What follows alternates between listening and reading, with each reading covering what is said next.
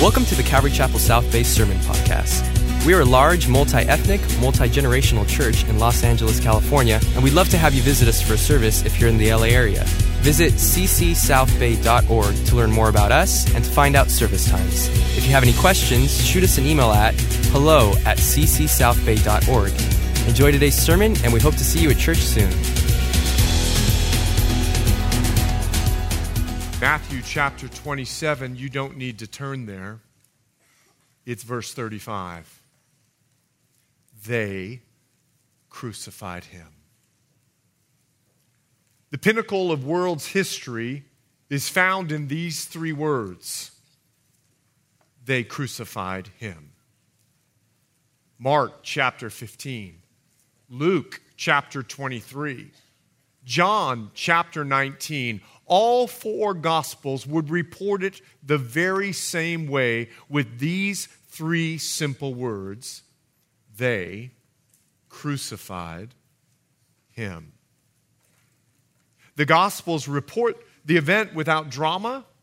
They report it without great detail. I know that books have been written. Doctors have communicated the pain involved. Sermons have been preached. In fact, the very world was changed by this pinnacle of world's history.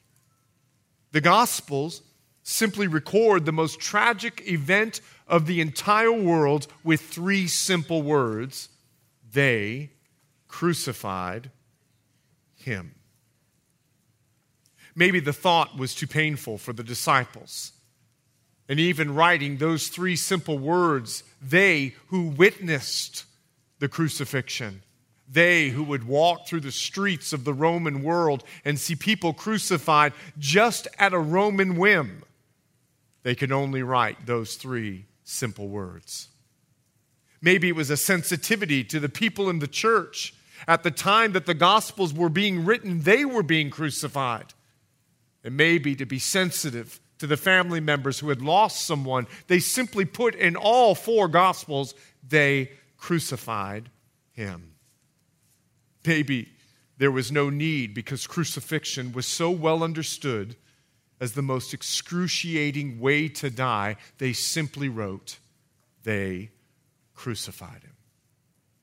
But the gospel writers, even though they wrote it with three simple words, they also gave us great insight as to this moment of history as the foundation of our faith. For Matthew, in Matthew chapter 26, verse 28, he would tell us that through the cross we have the forgiveness of sins. For this is my blood, Jesus would say, of the new covenant, which is shed for many for the remission or for the forgiveness of sins. Mark, his entire gospel in Mark chapter 10, verse 45, would revolve around, and he goes to great length to express that his death paid our ransom. And Mark 10:45, for even the Son of Man didn't come to be served, but to serve and to give his life a ransom for you. And for me, we were deserving of the death that would separate us from God for an eternity. Luke was sure to emphasize his innocence and our guilt. It's Luke chapter 23, verse 39 through 43. Would you take a look? Then one of the criminals who were hanged blasphemed him, saying, if you're the Christ, save yourself and us. But the other answering rebuked him, saying, do you not even fear God, seeing you are under the same condemnation, and we indeed justly, we're guilty. We receive the due rewards of our deeds. Representing all of humanity, he says, but this man has done nothing wrong. Then he said to Jesus, Lord, remember me when you come into your kingdom. Jesus said to him, assuredly I say to you today, you will be with me in paradise. These two thieves on the cross express the truth of all of humanity. We are guilty. He was innocent. He was the unblemished Passover Lamb of God. John, In John chapter 10, verse 11, John wanted us to know that Jesus freely laid down his life for the sheep. I am the good shepherd, Jesus says. The good shepherd gives his life for the sheep. Now, I need you to know something. Jesus laid down his life. Pontius Pilate did not take it from him. In John's Gospel, chapter 10, verse 17 and 18, the Bible would say, "Therefore my Father loves me, because I lay down my life, that I may take it again. No one takes it from me, but I lay it down of myself. I have power to lay it down, and I have power to take it again. This command I received from my Father." He trusted God the Father that he would be raised from the dead. We're about to celebrate this coming Sunday morning. But the truth of the matter is, there on the cross, exactly at the 9th hour, when the Passover lamb would be sacrificed in the temple, the Bible says that Jesus gave up his spirit. He gave up his spirit. No one took his life for him. Right at the time that the Passover lamb would be sacrificed, he, as the Lamb of God, would give up his life for you and for me.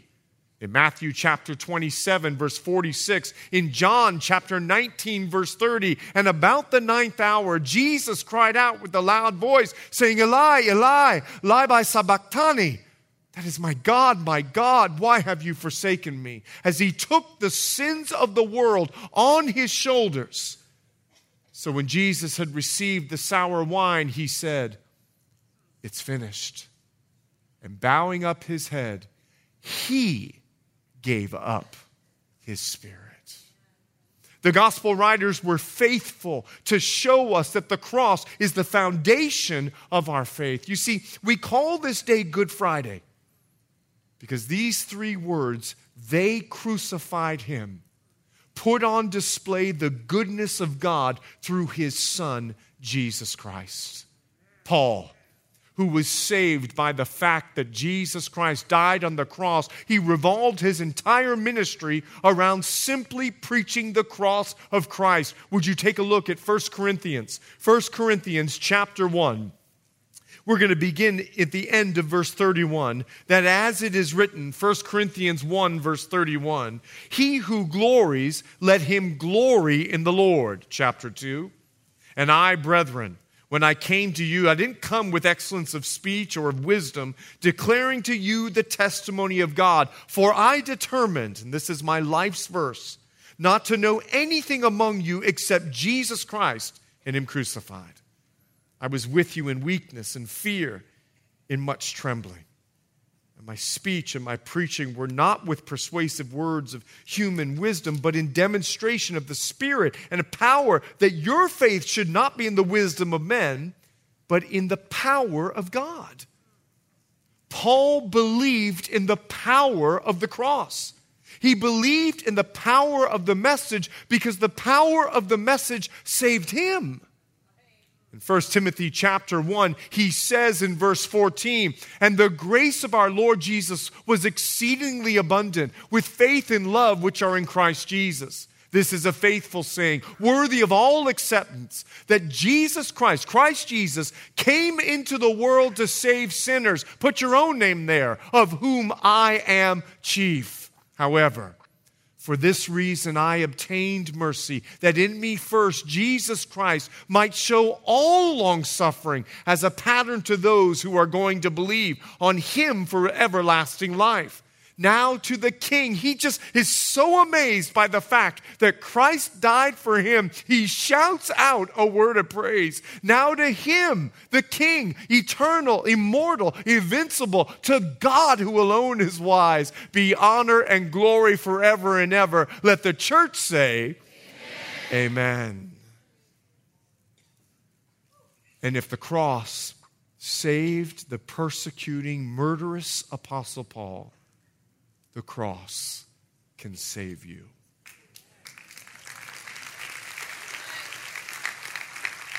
In Colossians chapter 2, Paul makes it very clear that the cross Jesus used it to make a spectacle of the enemy.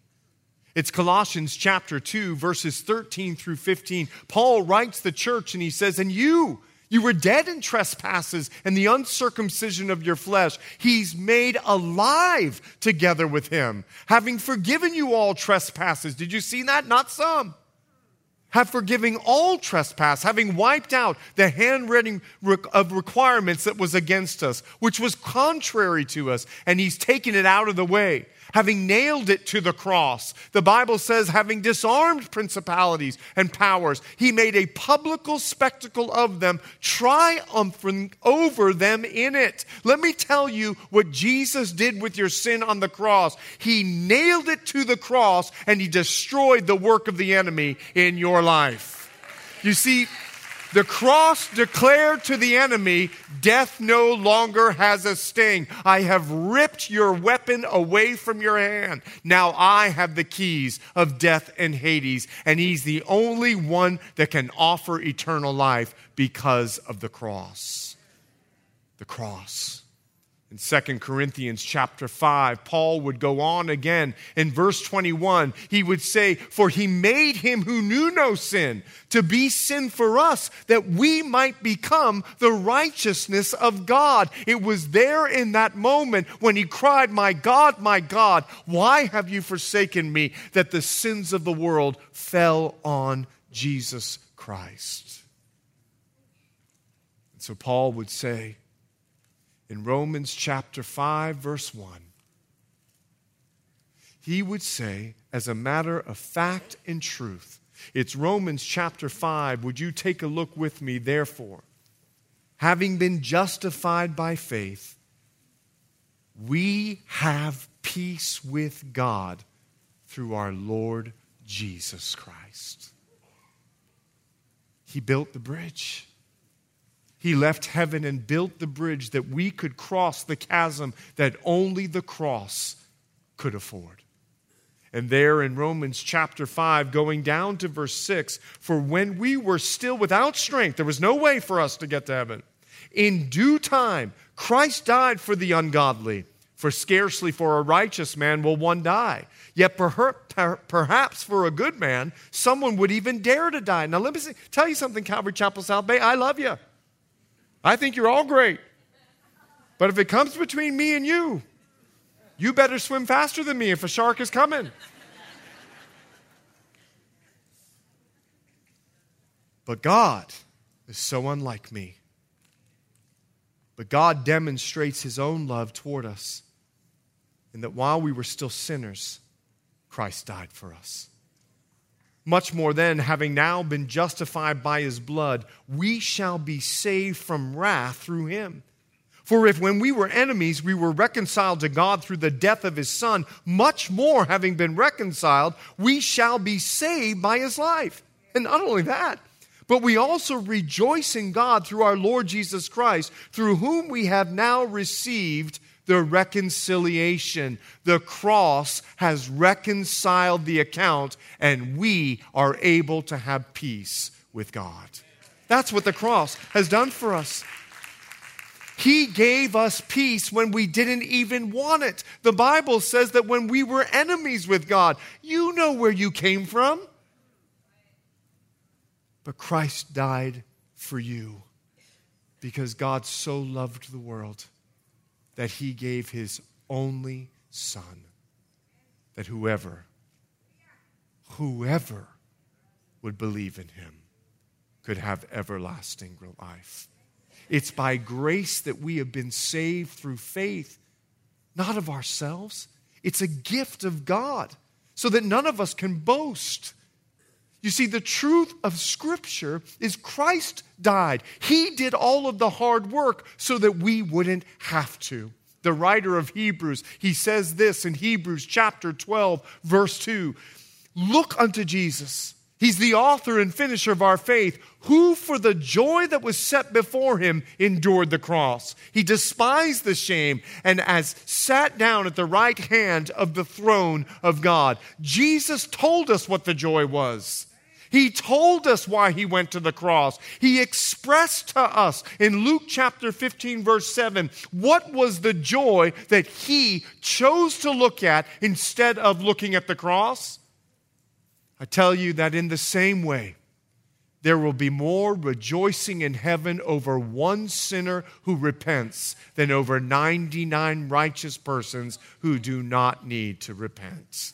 The joy is the fact of the church. He died for you, and when he sees you, he doesn't even think of the cross. It's like a mom who gives birth and goes through the pain of birth, but as soon as she sees the child,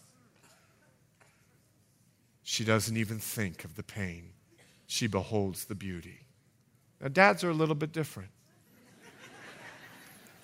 I looked at our firstborn son, and I thought all babies came out looking like a Pampers baby. So I said, well, at least he's healthy.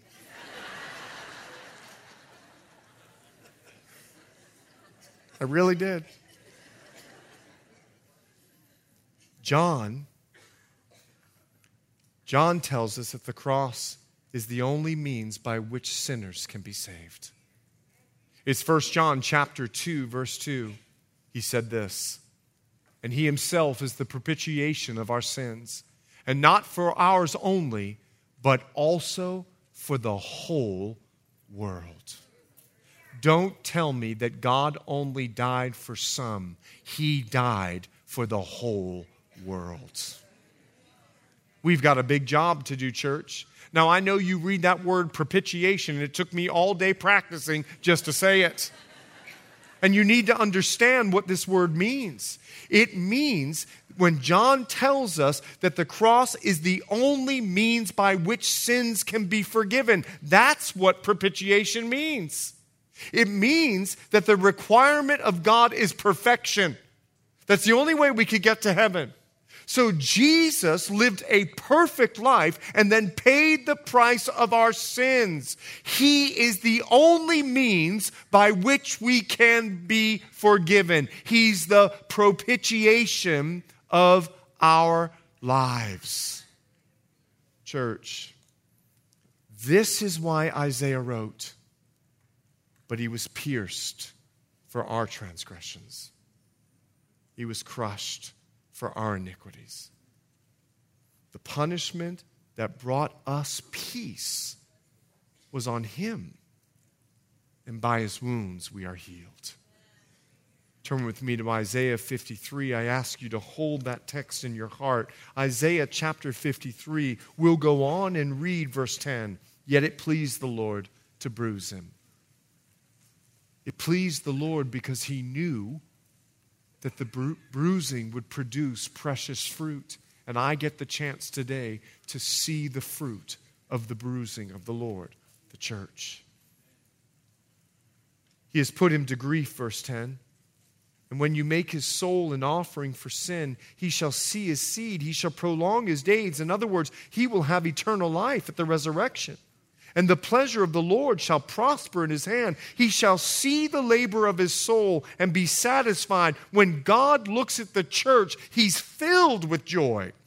By his knowledge, my righteous servant shall justify many. We are evidence of Isaiah's prophecy, for he shall bear their iniquities. Therefore, I will divide him a portion with the great, and he shall divide the spoil with the strong, because he poured out his soul unto death, and he was numbered with the transgressors, and he bore the sin of many, and made intercession for the transgressor. Do you realize when you were an enemy with God, it wasn't your mom alone that was praying for you.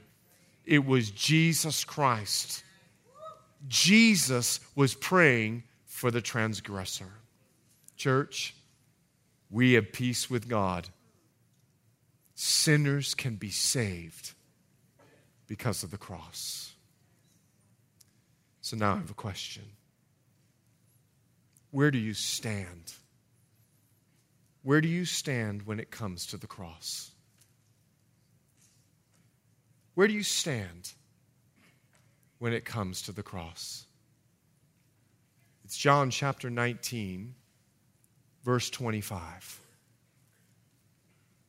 Near the cross of Jesus stood his mother's sister, Mary, the wife of Clopas, and Mary Magdalene. When Jesus saw his mother there and the disciple whom he loved standing nearby, he said to her, "Woman, here's your son." And to the disciple who was standing right there at the foot of the cross, "Here's your mother." From that time on, this disciple took her into his home. Let me read it like this. Because they were standing at the foot of the cross, from that time on, their lives completely and radically changed. Where do you stand? Are you so close to the cross that this is not just another Good Friday message to you? This is not Christ crucified for you. No, you're Mary. You're John. And there you are at the foot of the cross. And are you so close to it that you can hear him beckon you into the newness of life? You see, John and Mary, when they left the cross that day, they walked into a new life because they cherished that old rugged cross. Romans chapter 6, verse 4, Paul lets us know, "We were therefore buried with him through the baptism into death, in order that just as Christ was raised from the dead through the glory of the Father, we too may live a new life." God has a new life for you. Cling to the cross. God has a new way for you. Cling to the cross. God has a family for you. Cling to the cross. Where do you stand? Where do you stand when it comes to the cross? For there was another group there that day. It's Luke chapter 23, verse 47. Luke chapter 23, verse 47. The centurion, seeing what had happened, he praised God. Surely, this was a righteous man. Note the past tense. Jesus had died. This was a righteous man. When all the people who had gathered to witness this sight saw what took place, they beat their breasts and went away. But all those who knew him, believers, including the women who had followed him from Galilee, they stood at a distance, watching these things. You see, there were other women besides Mary, his mother, that would follow the Lord Jesus Christ. And I have a question. Where do you stand when it comes to the cross? Are you a spectator, viewing from a distance? You're unable to hear what he is saying because you're not that close. You're unable to experience the faith for yourself. You're just listening to the testimony of others and how their lives have been changed because of the cross. You're afraid of what the cross might mean for you, so you just keep it as a distance. Oh, you come to church, but you're not clinging to the cross. Rest assured,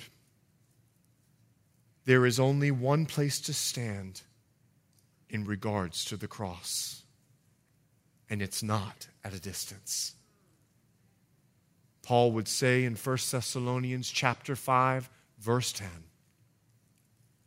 "He died for us so that whether we are awake or asleep, we may live together with him." Christ died for us so that we would stand for him. No wonder Paul would say, "I have been crucified with Christ." It's Galatians chapter 2, verse 20.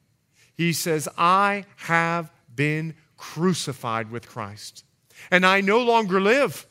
I died, but Christ lives in me. The life I now live in the body, I live by faith in the Son of God who loved me and gave himself for me. And then he would say in chapter 6, verse 14, may I never boast except in the cross of our Lord Jesus Christ, through which the world has been crucified to me and I to the world. There is only one place to stand when it comes to the cross.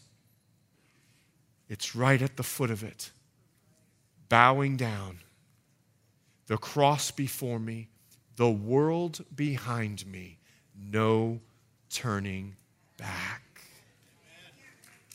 Paul knew where to stand.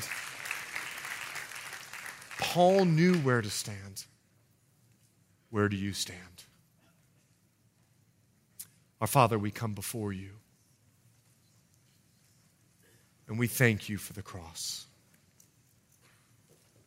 We thank you, Jesus, for the blood applied.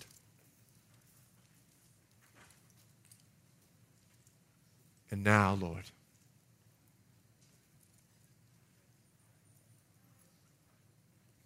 now is our time to make our decision.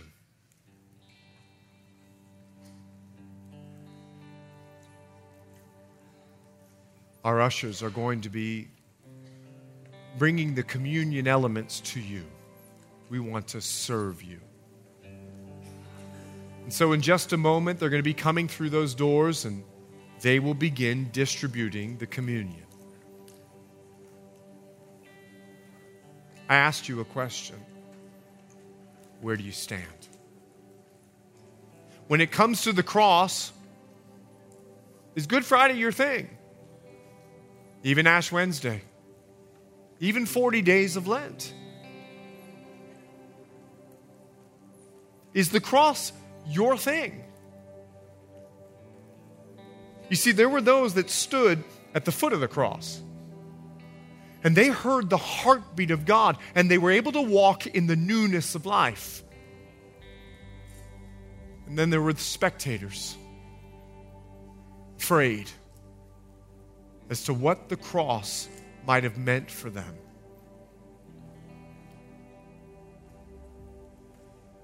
We're about to take communion. The ushers are coming down. And today I ask a question, where do you stand when it comes to the cross? Now, communion is for believers only. Now you might say, wait a second, it's my first time here. And it's Good Friday. I mean, you can't refuse communion. You're right, I can't. But just because communion is for believers only, it doesn't exclude you. It's actually an invitation. Because if you take communion and you don't believe, you're just a spectator. You're just I'm going to do my Christian duty. I know about the cross. I've seen it. I understand it. Then communion's an invitation for you. It beckons you. Because the Bible says when Jesus spoke, he said, if I be lifted up, I will draw all men to myself. And maybe he's drawing you. You see, as you take the communion element, you're realizing, I've been a spectator. I've been standing at a distance. And today, I want to be at the foot of the cross. I want to believe. No longer do I want to be a Christian that, well, I simply just know there's a cross and I know that it happened and I've been to every Good Friday service. No, today I want to cling to that old rugged cross. I want to say like the Apostle Paul, I have been crucified with Christ. Nevertheless, I live. Not I, but Christ lives in me. So before we take communion, I want to lead you in a prayer. See, maybe you're that believer. You see, the people that stood at the distance, they believed. They believed that Jesus was the Christ. They even made their pronouncement. You are the Christ. You're the Son of the living God. But they were afraid of the cross. And they were afraid that it would cost them their life. Today, before you take communion as a believer, you want to recommit your life. No longer as a spectator, but there at the foot. If that's you today, would you just raise your hand and say, Pastor, I want to pray. I see you guys, yeah. I see you in the back. I see the two of you, amen. I see you. Is there anyone else that would say, yes, I see you, and I see you as well. I see you, brother. Yeah, I see you. Is there, yes, I see you and you. Is there anyone else that would say, yeah, it's time for me to make it right with God. Amen and amen. Amen. Amen, I see you. Is there anyone else that say, yeah, it's time. Amen. Kevin, amen. Amen. For those of you that raised your hand, we're going to allow this to be a holy moment. Would you pray with me? Jesus, I know of the cross, but I've been a spectator. And I want to move from the distance, and I want to be right at the foot of the cross. I want to hear your words, and I want to live by them. Forgive me, God. I believe. And today, I declare my faith and receive you. In Jesus' name. Amen.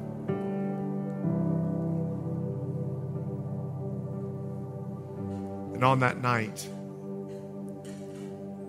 it was the Passover meal. Jesus took the cup, took the bread. If you've ever been part of a Passover meal, this piece of bread is called a matzah. There can be no yeast in it because yeast is a representation of sin. So the Jews would have to take the yeast out of the house. Nothing sinful could remain. Jesus would take that bread and he would break it. And he would say, this is my body, which is broken for you. The disciples had no idea what Jesus was saying. Remember, Peter had rebuked Jesus for the whole he's going to go to Jerusalem and die thing. It would only be after the resurrection that they would understand what this meant. And now 2,000 years of world history beyond the event of the resurrection, we now know that his body was broken as he took upon our sin. So church, would you remember the Lord? Take and eat.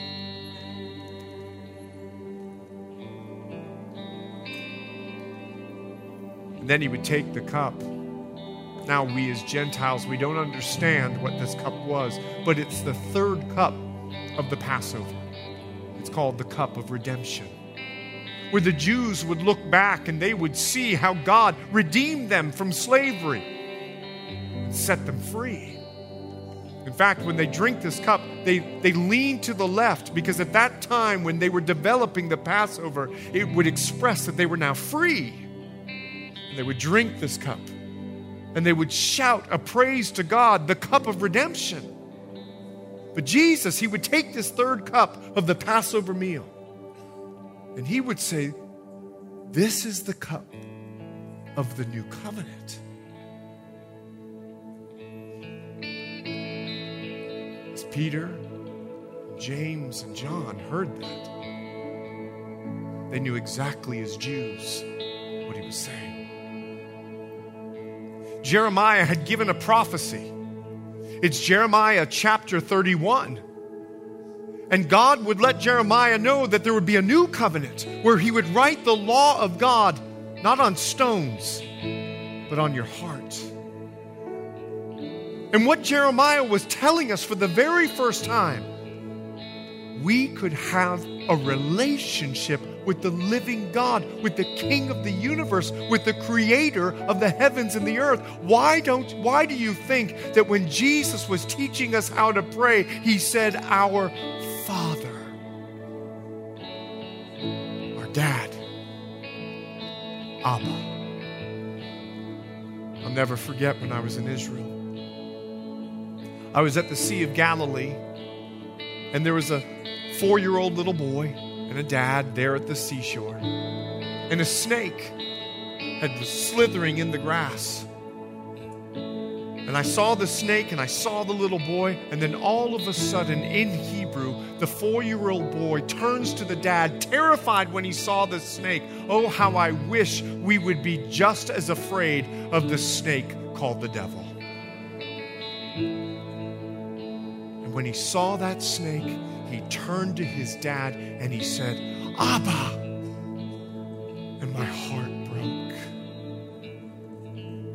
You see, when Jesus lifted this cup and he said, this is the cup of the new covenant, he was declaring to the disciples, you can have a personal relationship with God through my blood. This is the cup of the new covenant. And as long as you drink it, do it in remembrance of me.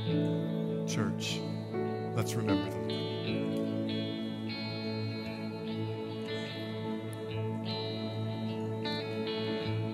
Would you take a moment? And would you reflect on where you stand when it comes to the cross? Our Father. We at Calvary Chapel South Bay, we are making a statement of faith today. I have been crucified with Christ. Nevertheless, I live, yet not I, but Christ lives in me. And the life that I now live in the flesh, I live by faith in the Son of God who loves me and gave his life for me. We will not boast except in anything but the cross of our Lord Jesus Christ. For we are determined not to know anything among us except Jesus Christ and him crucified. Thanks for listening, and we hope you were encouraged by today's message. If you have any questions or just want to check us out, make sure to visit us at ccsouthbay.org. God bless you guys, and we'll see you next week.